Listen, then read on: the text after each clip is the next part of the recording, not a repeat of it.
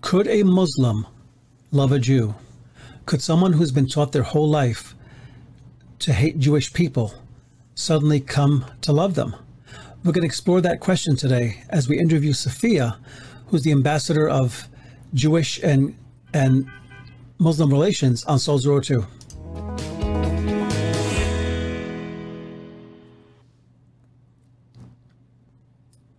So, welcome today to Soul Zero Two. This is a podcast that is putting the oxygen back into the Christian life one soul at a time. And we're so glad to be with Sophia today. And uh, she is an ambassador for Jewish and Muslim outreach. And that is a mouthful, but it's amazing. And uh, we've spent time with her, and she's a true witness for Christ. And in America, there's a difference between calling ourselves Christians and being true followers of Christ. And this is why I believe that in the days we're living in, it's better to say I'm a follower of Christ than a Christian, because Christians can mean anything. And some people, even politically, are seen as Christians. But what does that mean if we don't follow Christ? So the question today is: is is it possible for a Muslim to love a Jew? Is it possible for someone to have such a radical experience with God that they would be transformed? So I want to welcome you today, Sophia. Welcome. Thank you for having me. It's a pleasure. And uh, I'm going to be asking a couple questions. The first one is this What was life like as a Muslim woman in the, Middle, in the Middle East growing up? Well, uh, thank you again for having me. Um, I am excited to be here on your podcast. And yes, so I was raised in a very devout Muslim country. Um, and uh, what, what was life like for me? Uh, growing up in the Islamic faith in a devout Muslim community of 98% Muslim population, um, I worship God named Allah. I follow the teachings of Prophet Muhammad. I read the Quran in Arabic, and I follow the five pillars of Islam very strict, um, which is reciting the creed. There's only one God, Allah. Muhammad is a prophet. Praying five times a day, fasting in the month of Ramadan, going to pilgrimage, uh, and giving towards Muslim charities. This is what I knew growing up as a Muslim girl and in Islamic cultures, um, in Islamic countries, I should say, the religion is the culture. So the way Muslims, I, I the way I believed about Islam is how I lived it too.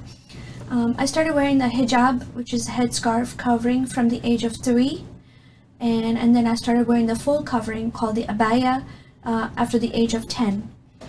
When I went out in public, uh, I could not go out by myself. I had to be accompanied by my father or my uncle or my brother. Um, and uh, I, I was always uh, kept behind the doors mostly. Um, in, in the Western countries, many women have freedom to do extracurricular activities, something fun, hobbies they like to do. The same hobbies they can do here, I was not able to in my country. Um, so I just mostly prayed, uh, respected the teachings that my parents instilled in me, uh, took care of the home, um, of course, I prayed with my female cousins a lot and went to the mosque to pray and do Islamic Islamic duties. Um, and I also went to Islamic school. That's where I made most of my friends. Um, so Islam in the way of life is all I knew growing up. As a Muslim woman, um, you know, it's it's very important that they're not e- looked on equal as a man. So I would say that um, many times uh, my father would always make the decisions for our home, um, and I did not have the freedom to sometimes make my own decisions of things I want to do, like even extracurricular activities in school. My parents would decide if I if it is good for me or not, and many times it was not good. They decided. So um, I hope that explains to you the way of life I lived a little bit, but there was not the same freedom I experienced in my culture that many women experience in the Western culture. So it almost sounds like a a form of slavery in a way, because you can't do what you want. Yes, it is an honor shame culture, uh, and uh, the way you know uh, the way a woman acts out in public reflects on the home life of the family. So a woman is always kept behind the doors um, and in a in conser- conservative, and if she has to go out, it has to be among other women or covered, and that's it. That's the way it okay. is. So, how is it possible for a former Muslim to love Jews? Because aren't you taught to hate Jews? Yes, sir, exactly. The, there's a Quran surah that says uh, not to take Jews and Christians as friends and to hate and kill the Jews. It says that over and over again in the Quran. I was raised with the mindset that Yahudis are the worst creatures on the planet. They should be rejected and killed. Um, and I looked down upon the Jewish people, um, and I did not, I did not like to even hear the name Israel. And the Star of David uh, it was absolutely rejected in my country. So that's the teachings that, that I was taught growing up in the Quran. That I, it, it's almost like they took root in my heart, and from a young age, I would hate the Yahudis, which is the Jewish people. Um, so your question is, how can I love the Jews now? Well, that is where God did a miracle in my heart. Um, you know, being ingrained with these teachings of hate, um, I, I just I only saw through the lens of hate. But one day I was given a Bible, and I saw the great lens God did miracles to rescue the children of Israel in the book of Exodus and bring them into the promised land. And even even when they were sinning and complaining and not acting well in the eyes of God, God still loved them and uh, did make great miracles through the prophets and honored them and called them his chosen people and called the nation of Israel his heartbeat. He loves the Jewish people, and when I saw that Jesus, his heritage is Jewish, I was thinking, wow, I hate God's heritage and God's people. And when I when I was reading the Word of God, I started falling in love with the Jewish people and God's heritage and God Himself, and I realized that I cannot hate hate them anymore. And um, and God put overwhelming love in my heart for them. And when I see them, I just start crying. It's the love of God that is crying in my heart for them. And I always say, I'm sorry I hated your land and your people. Please forgive me. But I love you now because Yeshua, the Messiah of Israel, put love in my heart for your land and your people. And I see I see the evidence of what God does in their lives. They, they also start crying, and it's like we have a time of reconciliation, you know uh, of what God has done in our lives. So, from what you're telling me, um, uh, Islam is not really a peaceful religion, as some argue. Is that correct? So, the word salam is peace. This is how they greet each other. But the word Islam means to submit, is to submit the will of Allah. So, when they say it's a peaceful religion, they're saying it's peaceful as long as it is practiced in the way of Islam as long as you're living the way Islam teaches to be. But if you're not, there's no peace, you know, because Islam has to be the number one religion in the world. And in order for that to happen, no other religion can stand above Islam. It has to be brought down. So how can there how can it be a peaceful religion with all the acts that have happened um, all around the world, uh, as you as you see in the news? How can it be a peaceful religion? Uh, no religion of peace will teach hate, I would say. And Jesus is the Prince of Peace, the Bible says, and He is the only one that brings peace in all areas of the world, and especially the hearts and the minds of Muslims. Wow. So, why does it seem that American Christians are reluctant to speak with Muslims? Um, you know, I would say it's probably mostly because of what the media is showing in the news right now. Um, yes, there's acts done by Muslims all around the world persecution against Christians, hate against the Jews, killings of soldiers um, that have gone there to bring freedom in those areas for them and help them. Um, and naturally, the, if you're going to kill somebody, who has the right to take the life of somebody? When God has made that person, no one has the right to take their life. But in the Islamic mindset, they don't think they're doing anything wrong. They're doing they, they're obeying the teachings of the Prophet Muhammad and and Allah. They're dedicating the, that to Allah. So um, I would just say that Amer- Americans see the news media and what all is happening. They are maybe overcome with fear, um, or resentment, or anger, or bitterness. Um, obviously maybe their family members have been hurt or killed in some way or attacked 9-11 happened in america many people still remember that you know almost 4000 passed away unfortunately um, so uh, i think also it's the facade of how they dress um, how they speak, their mannerism. You know, it's the unknown. So when someone knows somebody and understands the culture and the religion and the mindset, I think they will make efforts to reach them. But if they don't understand, they don't. So uh, sometimes when you see a woman covered completely, when you just see the eyes showing, um, you know, it can be kind of scary in some people's minds. Like, what is she? What is she hiding under there? You know, something like that. Or an Arabic man when they see someone on TV that has done some horrible act, but then they see them walking on the streets. What are they thinking? That they might be there to attack them. Um, so I would say God does not give us a spirit of fear but of power, love, sound mind, and boldness. He's called us to be, as believers, roaring lions.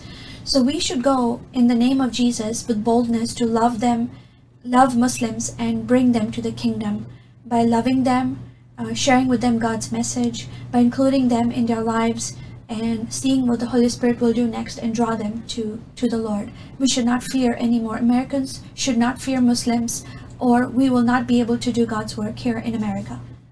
Awesome answer. And uh, just briefly, um, how did you come to Christ? So, uh, I, as I shared with you, I was raised in a devout Muslim uh, home, family, culture, religion. Um, when I was eight years old, uh, my family and I went to pilgrimage, and it is where we suddenly witnessed the beheading of a woman. And this shook me up and put fear in me. Uh, I went to an Islamic school, I learned the teachings from the Quran um, I, I respected my faith highly, but I also lived in fear of God and fear of what I saw and as a young girl. When I came to America, I still lived in this fear of Allah and fear of the teachings, but I still respected my faith in Islam. That is all I knew. I prayed and fasted and did everything I could, but honestly, I did not know Allah. I did not know God. He was far away and distant from me, but I wanted to know Him with all my heart. Um, one time, my grandmother came to visit us, and because of some things uh, happened in my life, my grandmother suddenly had a massive heart attack and she passed away. And I was devastated, and I lost my best friend and my biggest support. In my brokenness and my time of life, a lady at my at my work saw me struggling, and for the first time after eight and a half years of living in America, invited me to the biggest church. And I walked into this church, and for the first time, I was given a Bible, and I and I heard the scripture from Isaiah 61 of the prophecy of Jesus, where Jesus came to heal the broken heart and set the captive free, and he fulfilled this prophecy in the book of Luke. And after that, I read the Bible on my own, and the Spirit of God, through the Word of God, opened my eyes, healed me, and set me free.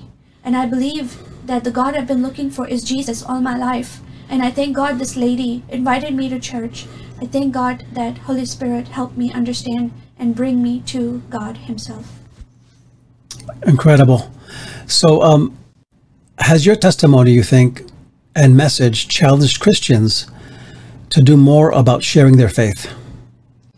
I pray it, it has challenged because I lived in a city full of Christians for eight and a half years, and that is not okay because I went to college, I went to school, I worked at companies, how can not only, not even one person share their faith with me? How can that be?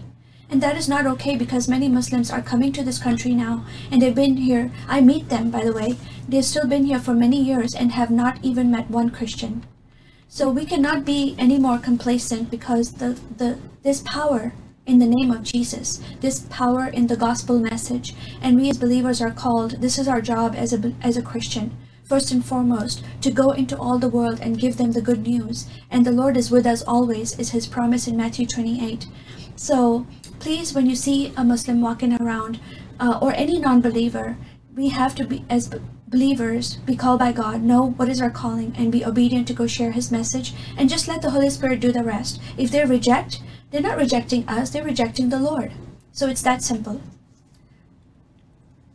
And so, um, Here's another question. What is the most significant thing you have experienced in the ministry God has given you? Well, so many amazing things, but most importantly, I would say I've experienced miracles. I've seen mm. miracles in my life. Uh, S- such as? Uh, so many. Okay, so I will tell you first that I have been to the nations to share the good news message of our Lord.